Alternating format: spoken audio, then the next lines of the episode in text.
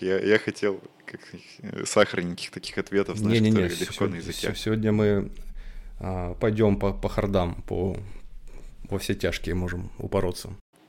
Че ж ты не сказал-то, я бы хоть подготовился. Это подкаст «Дизайн и люди». Здесь мы с гостями делимся своими советами и опытом. Я его ведущий, Саша Ефремов, продуктовый дизайнер и автор телеграм-канала «Дизайн Душнила».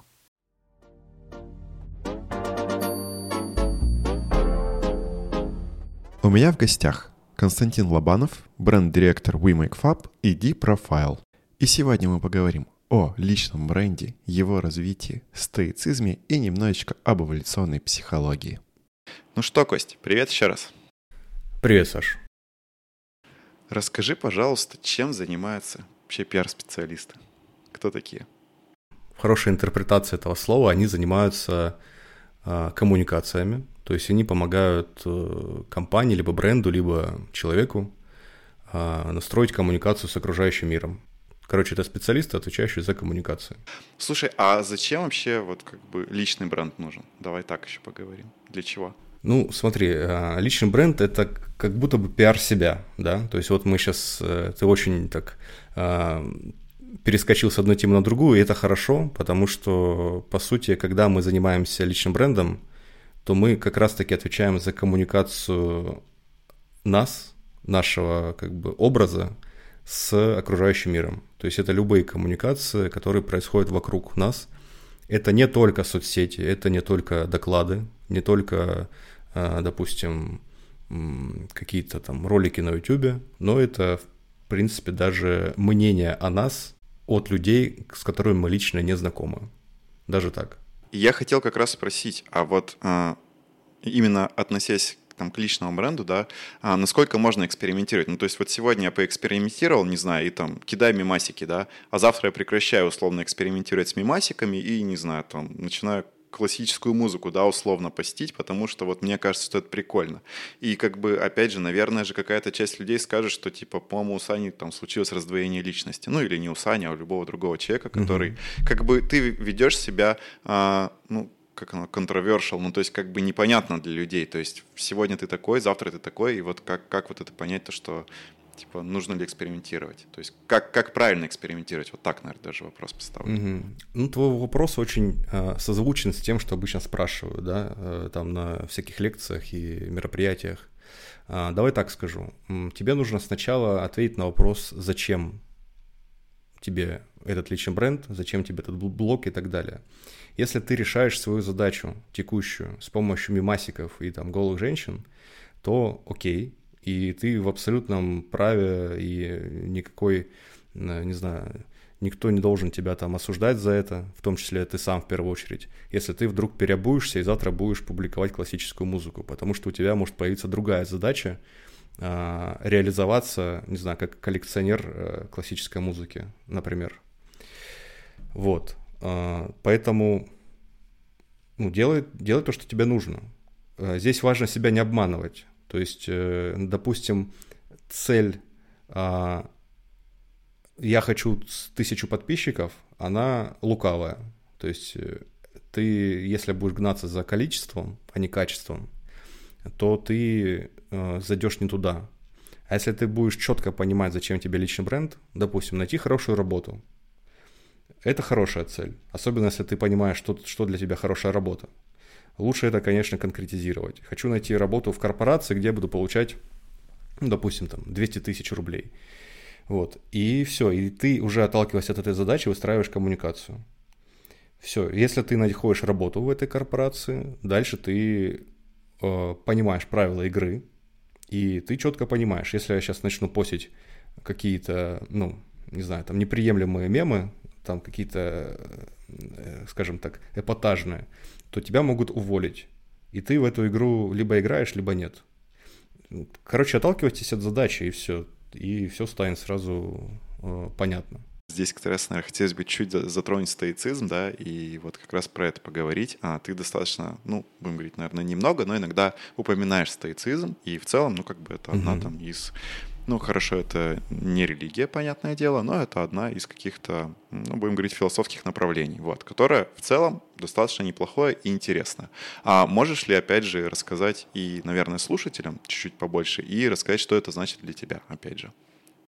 Ну, да, стоицизм — это философское течение, а, и его прелесть в том, что оно прикладное.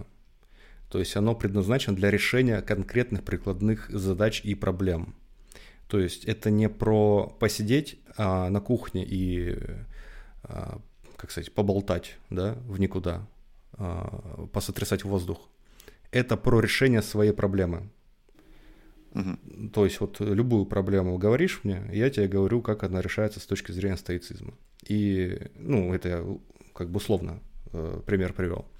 Вот. И поэтому, когда ты в жизни сталкиваешься с какими-то проблемами, то у тебя в голове есть как бы набор решений. Этот набор решений может к тебе прийти из детства, от родителей, от школы, еще откуда-то, а может прийти от античных стоиков. И, ну, мой выбор черпать вот э, от них, потому что их решения, они выверенные, они эффективные – и поэтому, когда я жил свою жизнь, я жил жизнь, всем привет, да, вот, а, я понял, что вот эта такая позиция стоическая, она зачастую реально эффективнее, потому что я абсолютно готов к любым проблемам, ну, мне так хочется думать, по крайней мере. Угу. Я считаю себя счастливым человеком, я считаю, что у меня есть все, что мне нужно в данный момент – вот. И это сильно упрощает жизнь. Я вот, кстати, буквально э, вчера думал о том, почему у меня так много времени на работу, почему у меня получается большая часть задач. И я понял, что я просто не отвлекаюсь на, на всякую ерунду. То есть мне не надо думать, какой я хороший или плохой. Мне не надо думать, а любят ли меня окружающие. Мне не надо рефлексировать на тему, а что будет, если я умру завтра да, ну вот такие даже вещи. Я, я обещал, мы по хардам, да, пойдем, вот, угу. держите, по получите, распишитесь. Вот, и я понял, что я на это не трачу время, и мой разум, он как бы, я его могу сфокусировать а, очень быстро на какой-то задаче и быстро ее решить. Все, я понимаю, что другим людям это недоступно.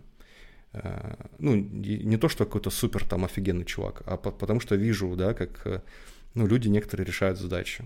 И эти люди могут, э, ну не знаю, допустим, полчаса смотреть в монитор, думать, э, а, как начать что-то. Вот тут уже мы можем потихонечку к дизайнерам подбираться, да, там это... Опа, на. О... Задел просто за живое сейчас. Подгребать, так. подгребать, да, угу. видишь, как я, как, э, как удав такой подползаю.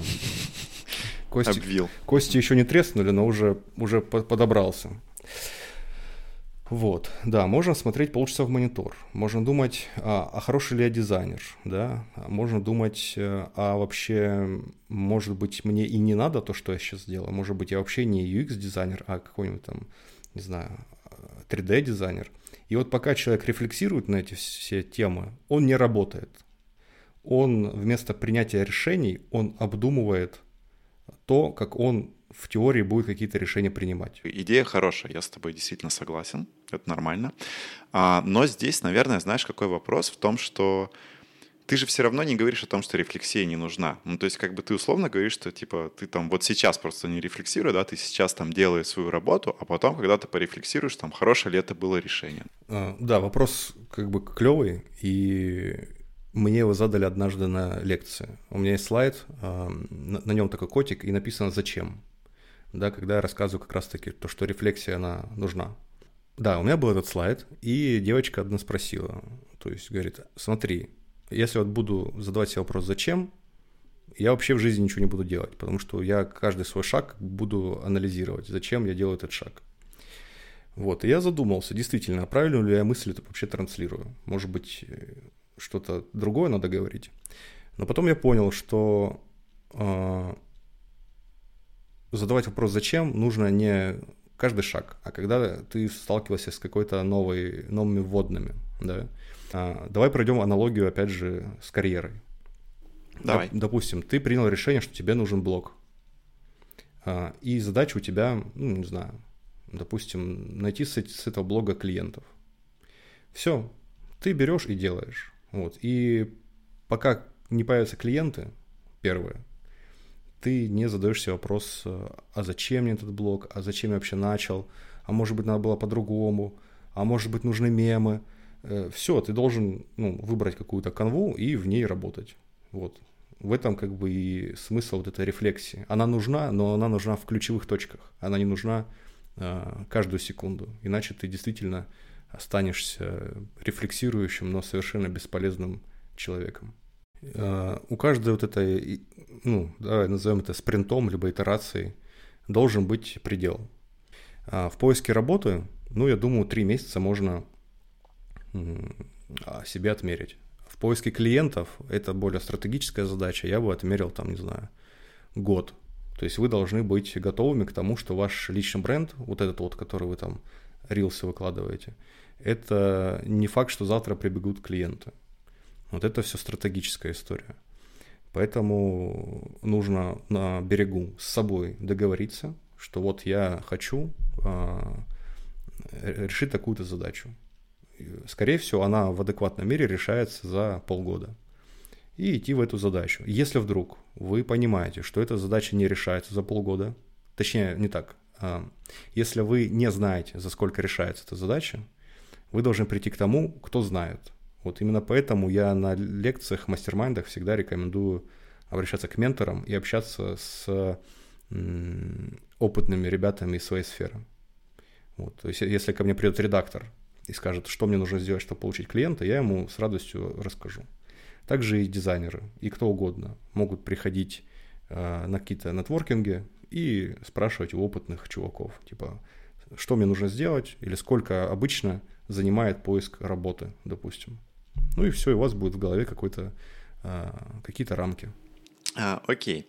Давай теперь э, перейдем наконец-то к нам, э, к дизайнерам. И вот у меня, наверное, первый вопрос относительно как раз стоицизма и дизайна.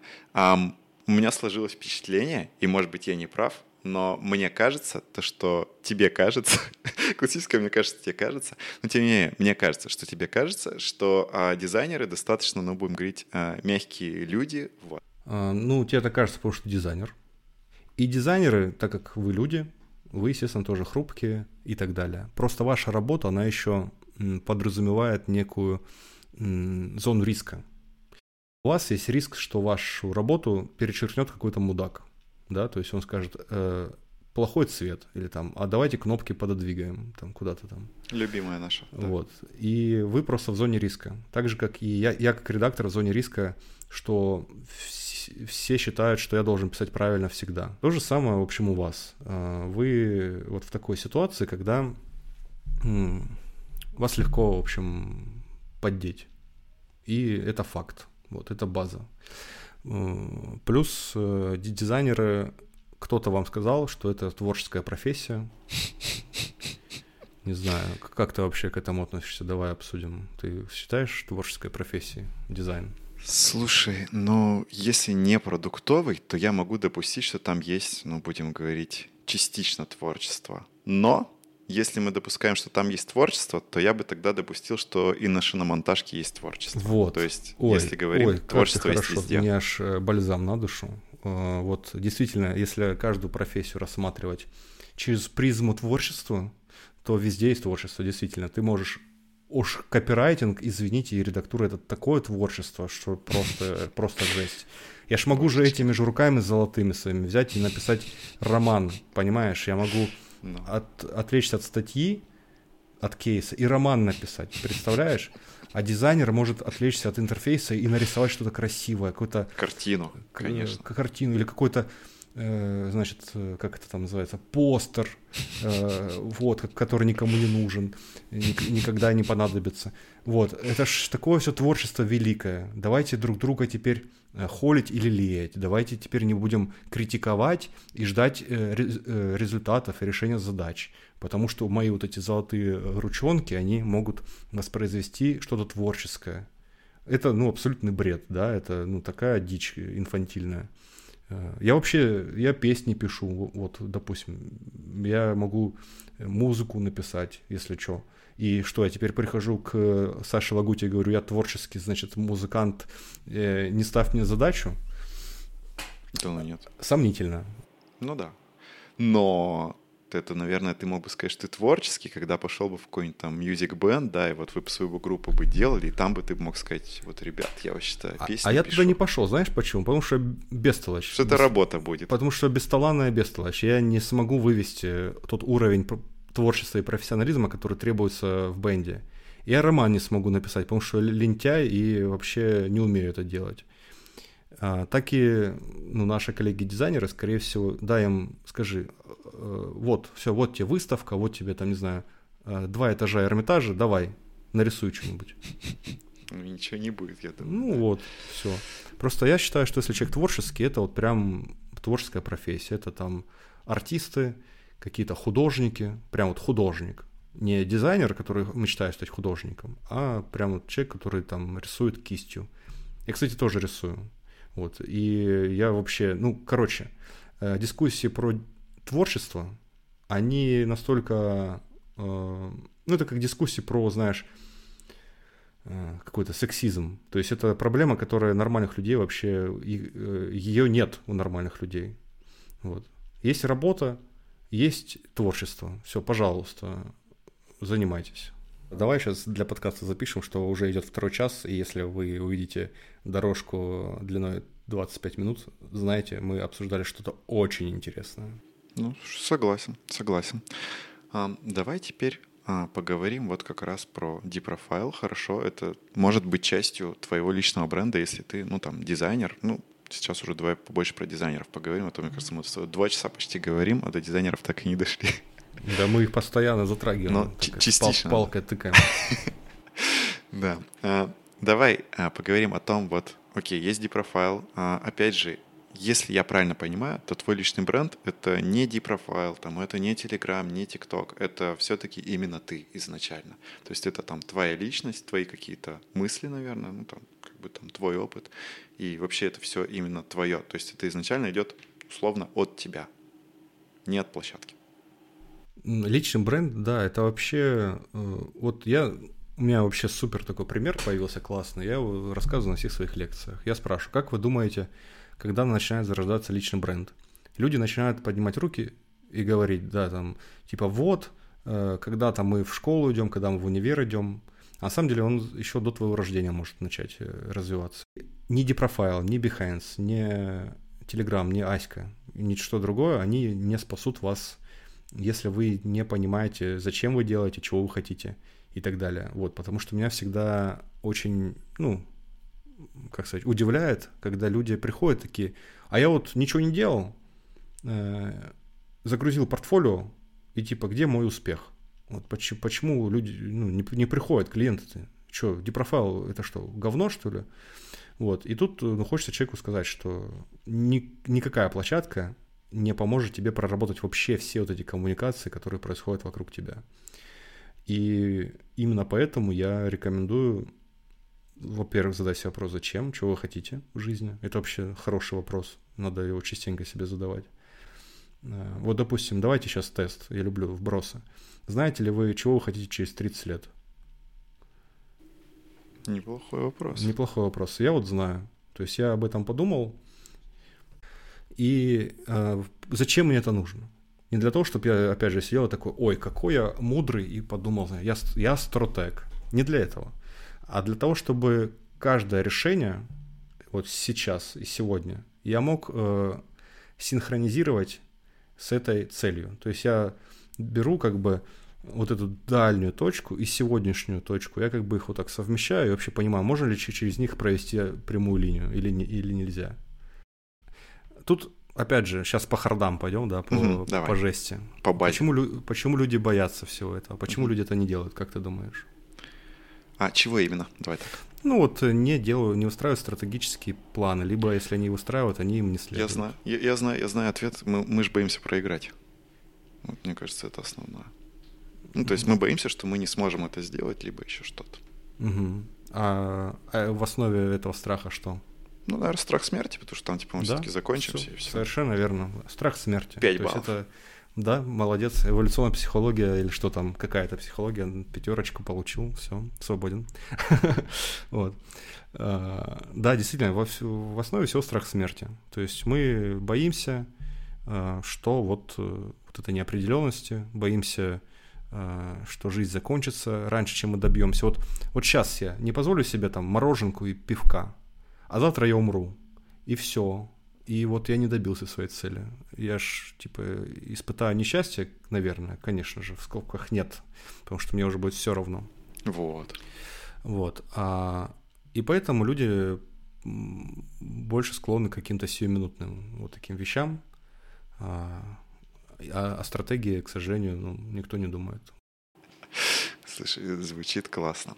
Окей, но давай, тем не менее, вернемся, если мы это обрезали, то повторим, что для того, чтобы изначально строить свой личный бренд, нужно все-таки иметь какой-то глобальный план у себя в голове. Правильно Да. понимаю? Окей, а допустим, мы простроили какой-то гениальный план, может быть, не гениальный, но тем не менее план у себя в голове. Что мы можем делать дальше из этого? Э, Это даже не план, это должно быть э, стремление. То есть вот вы плюс-минус видите вектор хотя бы, куда вы идете. И дальше вы должны понять, вот есть инструменты, они вам в этом векторе помогут или нет, чисто теоретически. А, Это уже поможет вам.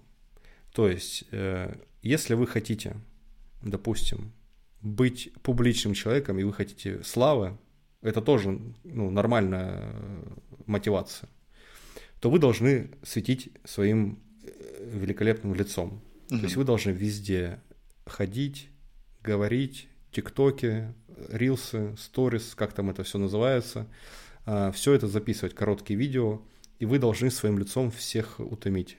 Вот. И рано или поздно слава к вам придет. То есть вы должны делать это системно. Мгм. Если вы хотите, допустим, идти в сторону профессионализма, то лицом светить вообще не обязательно. Вы можете светить своей крутостью по-другому. Вы можете, как сказать, выпускать какие-то шикарные проекты. Вы можете обучать людей так, что они будут про вас рассказывать годами. Вы можете клиентов так об- обслуживать, э, обхаживать, что они будут про вас тоже годами рассказывать. Вот, и вы станете суперпрофессионалом. Вот, поэтому тут, да, действительно нужно понять, какой, какие инструменты. Мне вообще не, не нравится всегда разговор про инструменты. Вот самый классический вопрос, знаешь, какой Так. после моей лекции? Ну-ка. А в какой соцсети делать блог?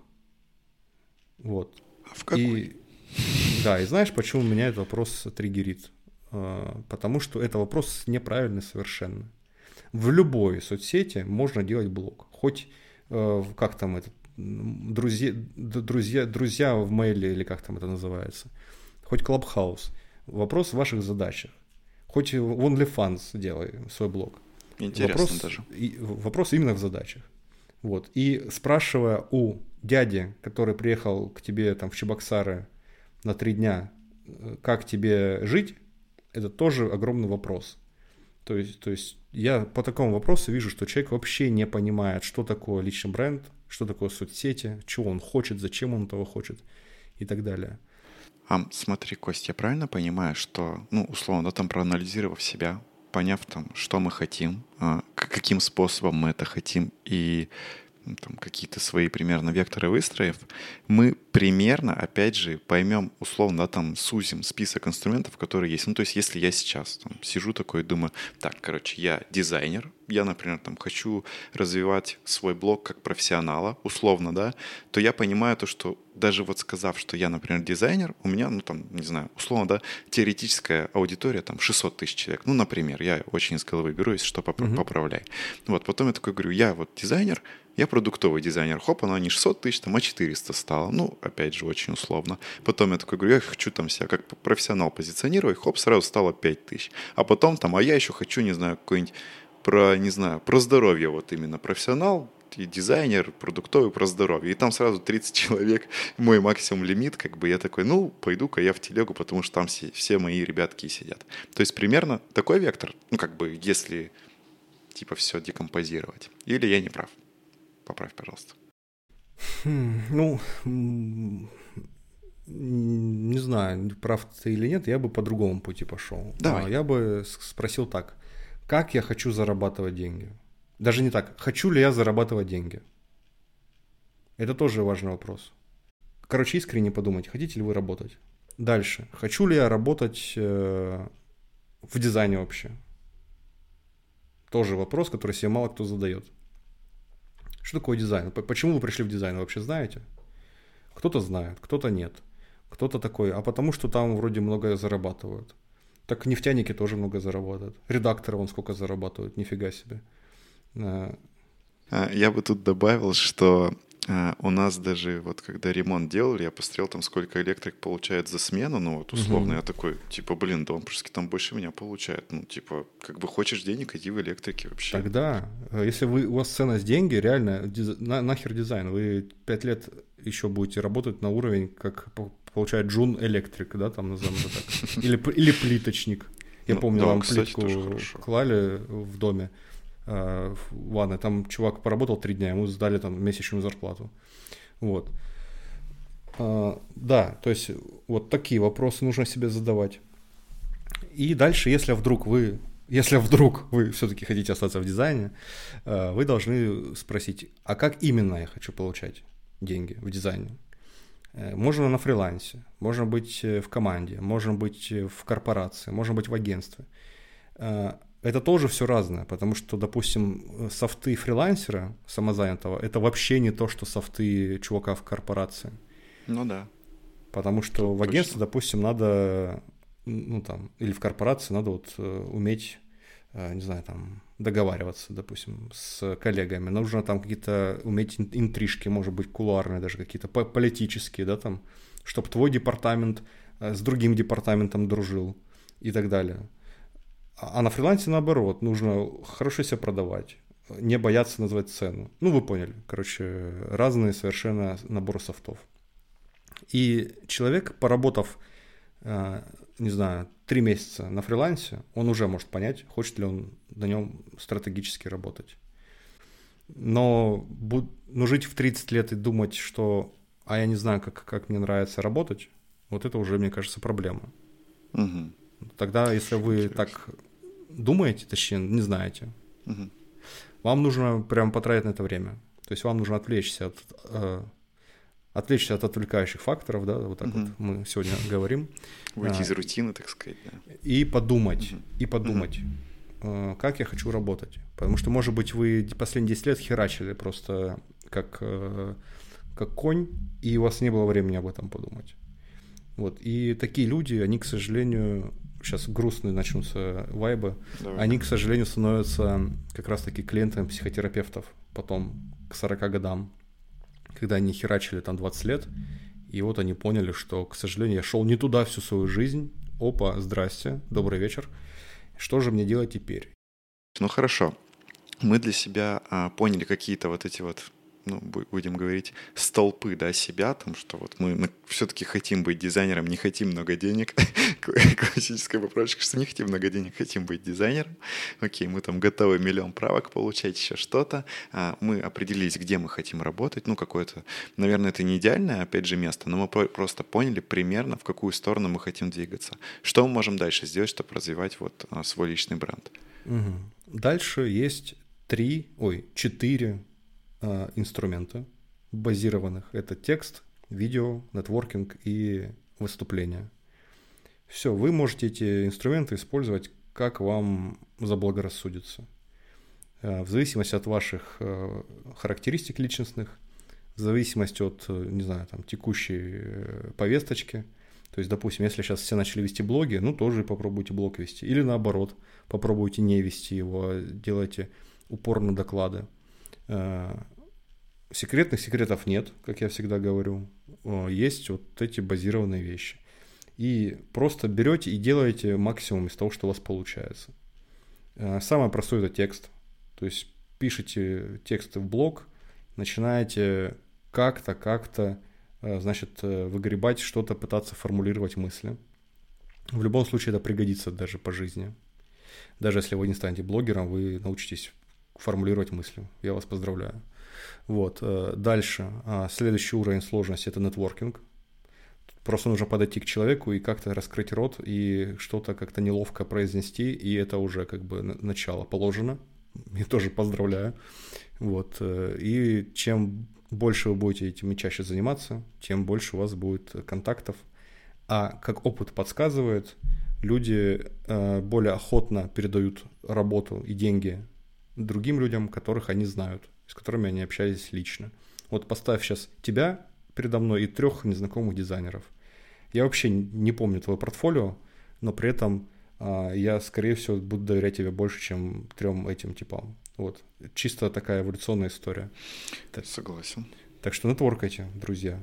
Угу. А, дальше идет выступление. Выступление это, по сути, а, прокачанный навык нетворкинга, когда ты нетворкаешь не в, в позиции равной равным, а в позиции, где ты чуть выше рассказываешь что-то аудитории. А, это требует скилла, подготовки, репетиций, навыка, опять же, формулирования мыслей в текст и навыка нетворкинга. То есть, по сути, ты первые два навыка агрегируешь в новый скилл. А, и ты благодаря им делаешь хорошую презентацию и хорошо говоришь ртом нужные слова. И третий скилл, четвертый точнее, это видосы. То есть как только ты научился предыдущим трем, ты можешь записывать хорошие видосы. То есть это либо вебинары, какие-то семинары, какие-то там подкасты, еще что-то. То есть ты умеешь формулировать мысли в текст, то есть ты можешь сделать хороший сценарий, э, ты умеешь нормально разговаривать, и быть эмпатичным. То есть ты делаешь то, что людям интересно. И у тебя есть навык э, презентации трансляции вот с такой доминантной позиции. Все, ты записываешь видос, у тебя он получается. Э, чем дольше и чаще ты этим занимаешься, тем лучше у тебя как бы выходит каждый из этих э, навыков. Поэтому, пожалуйста, берите прямо сейчас. Блог есть у всех, в школе писать научили всех. Если вы ничего, не, ничего, у вас личный бренд, ваши активности в, со, в соцсетях равны нулю, прямо сейчас берете и, а, значит, пишите первый пост. А, зачем, зачем мне этот блог?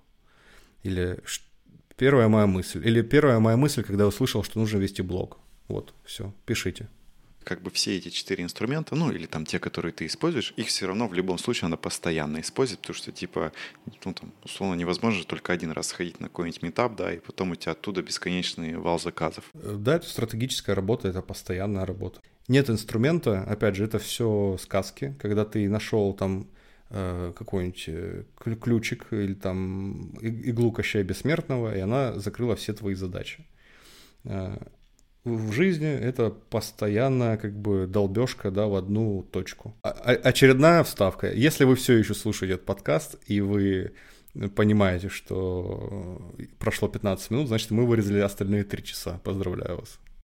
Я думаю, нам надо потихонечку к финалу идти. Вот. Да, конечно. А, блин, мне так нравится эта твоя фраза, и она, по-моему, у тебя уже идеально точно. Я просто ее уже, по-моему, в Ижевске слышал. Также просто вот такая же интонация тебе что-то сказал, ты такой, да, конечно. Типа, это забавно. А это просто когда мне херню какую-то говорят, такой, да, конечно. Я так и понял. Окей.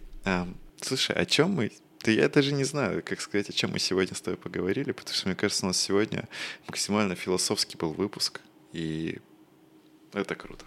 Слушай, это просто болтовня ни о чем, а, которую, вот если человек это послушает, я уверен, что он станет супер осознанным и мудрым и счастливым, но только в том случае, если он будет внимательно слушать и поймет все, о чем мы говорили. А если не внимательно, то он подумает, что и зачем я это послушал, какие-то два дурачка что-то обсуждают. Вот, смотри, как я ответственность за э, интересность подкаста скинул на слушателя. Ну, они не смогут этого сделать, да, потому да, что да. мы все вырежем. Так что, сорян, ребята, полная версия за... Сколько там, 5 миллионов, да, ты Погоди, говорил? 10 каждому. А, 10. О. Ну, а что нет? Ну, нормально, да. да. Ребят, оно того стоит, поверьте. Все интересные ссылочки я оставлю в описании. Подписывайтесь, лайкайте, шарьте друзьям и оставайтесь на связи. Это был подкаст «Дизайн и люди». Скоро услышимся!